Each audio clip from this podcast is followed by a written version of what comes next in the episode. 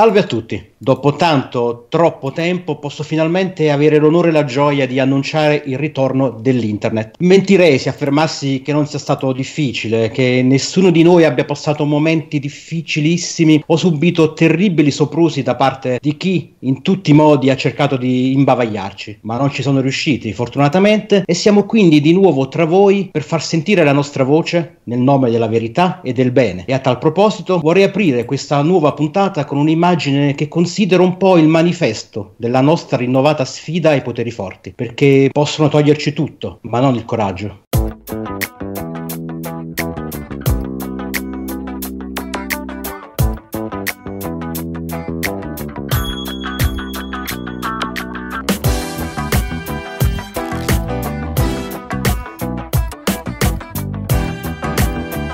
Ma c'è evidentemente ancora molto da lavorare. Io sono come sempre il dottor Pizzo e con me, provati ma mai domi, ci sono ancora una volta il dottor Manhattan. Buonasera a tutti. E il dottor Vito Iovara. Buonasera, ben trovati. Bando agli indugi e partirei subito con un argomento di scottante attualità. A migliaia ogni giorno, uomini e donne disperati fuggono da paesi in guerra in cerca di salvezza, ma spesso trovano soltanto una triste morte in mare. È un problema gravissimo che ci mette al cospetto di scelte difficili.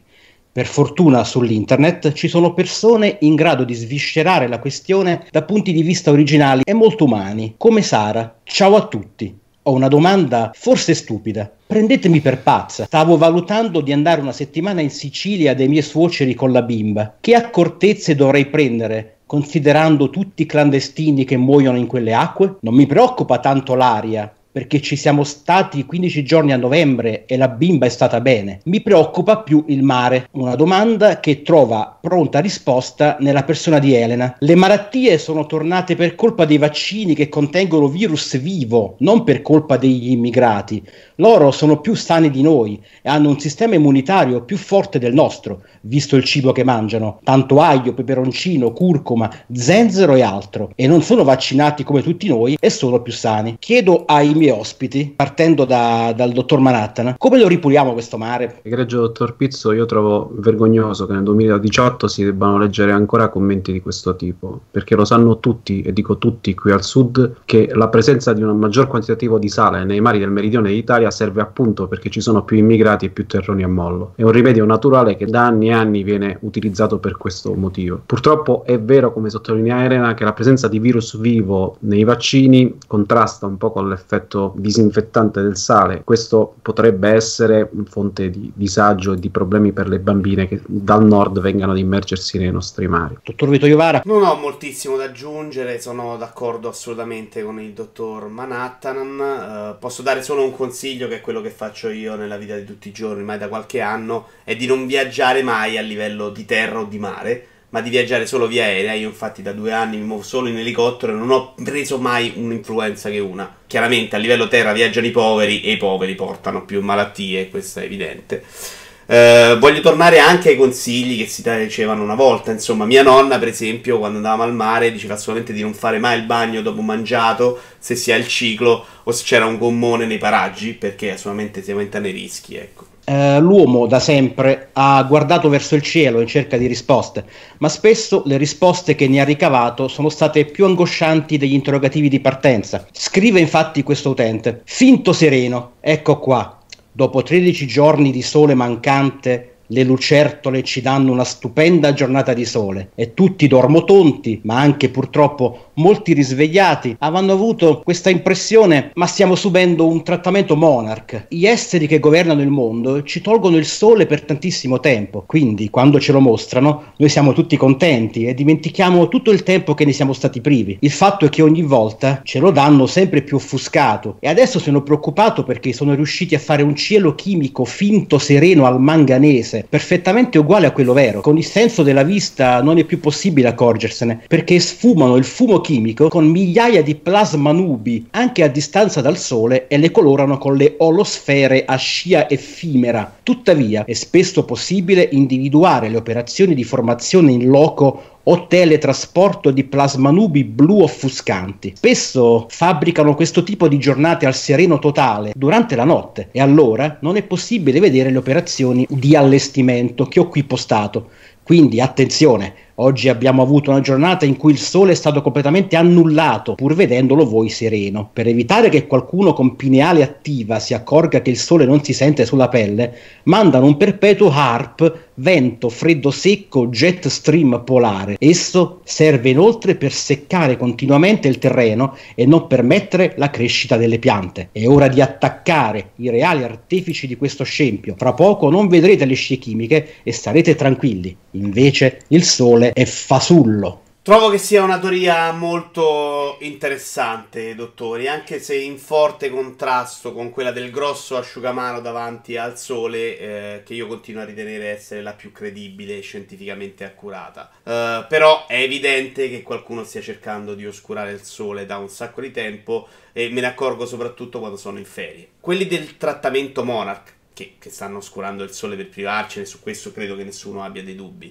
Eh, lo fanno per rivenderlo poi su eBay o sono semplicemente dei finlandesi rosiconi? Io innanzitutto farei un applauso da parte nostra, anzi vi chiedo di unirvi a me in questo applauso perché questo amico ha il coraggio di dire le cose come stanno. In tanti parlano delle scie chimiche, ma sono dei discorsi approssimativi. Qui si parla di plasma nubi, di ARP, di, di plasma sfere teletrasportate. È facile dire scie chimiche ma poi in realtà il problema è molto più complesso il complotto alla base è molto più complesso come questo amico e pochissimi altri hanno avuto il coraggio di sottolineare. Il mio quesito è questo, dottor Vito Juvara, se Plasmon è dove c'è un bambino, dietro le plasma nubi esattamente cosa c'è?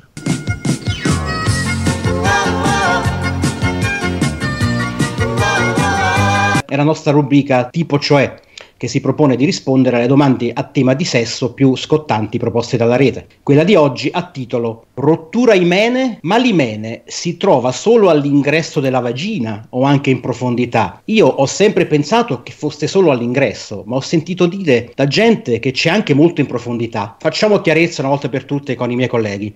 Dove si trova l'imene? La nostra amica, in effetti, non sapendolo perché non se ne rende conto, ma evidenzia una teoria che è molto in voga al momento, è quella del doppio cancelletto. La scuola di pensiero classica ha sempre parlato di un'unica barriera, posta non si sa bene dove, all'ingresso, in fondo. I dubbi della nostra giovane amica sono legittimi. Ma la teoria del doppio cancelletto dice che ce ne possono essere due, e questo permette di giostrarsi questo discorso uh, antico, medievale della verginità, come uno meglio crede, nell'arco di più sessioni. Uh, io voglio andare proprio più nel dettaglio credo che durante i lavori nel cantiere della TAP si sia trovato un imene di grosse dimensioni. Ho conosciuto nella mia vita, tra l'altro, molte donne eh, con le quali non sono riuscito a concludere perché l'imene all'ingresso non apprezzava il mio abbigliamento. E poi vorrei fare un riferimento storico, eh, perché mi piace, insomma, ma perché questo problema del doppio imene era, è antico, insomma. Per esempio i Maya, ma anche alcuni gruppi separatisti di Aztechi credevano che quello in profondità fosse l'imene gemello cattivo di quello all'ingresso.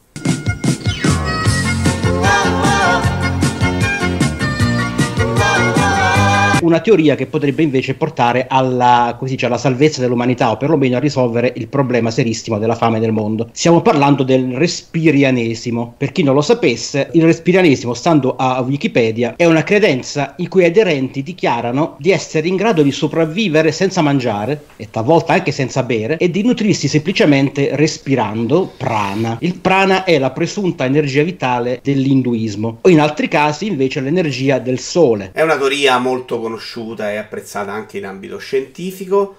Uh, viene conosciuta sotto un altro nome negli ambienti popolari uh, ed è conosciuta con il nome di Ma che cazzo vivi a Faesimo. Si può vivere anche anni senza bere e mangiare, non trovo che sia questo gran problema per gli esseri umani.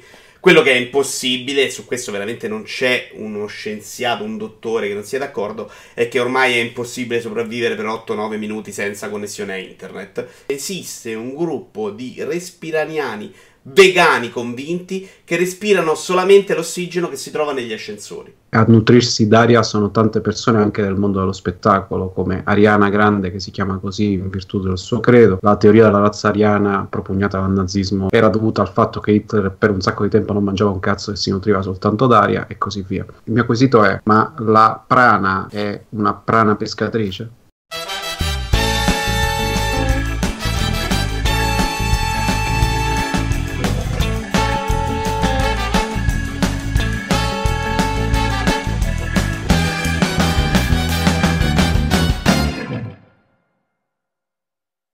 Se Plasmon è dove c'è un bambino.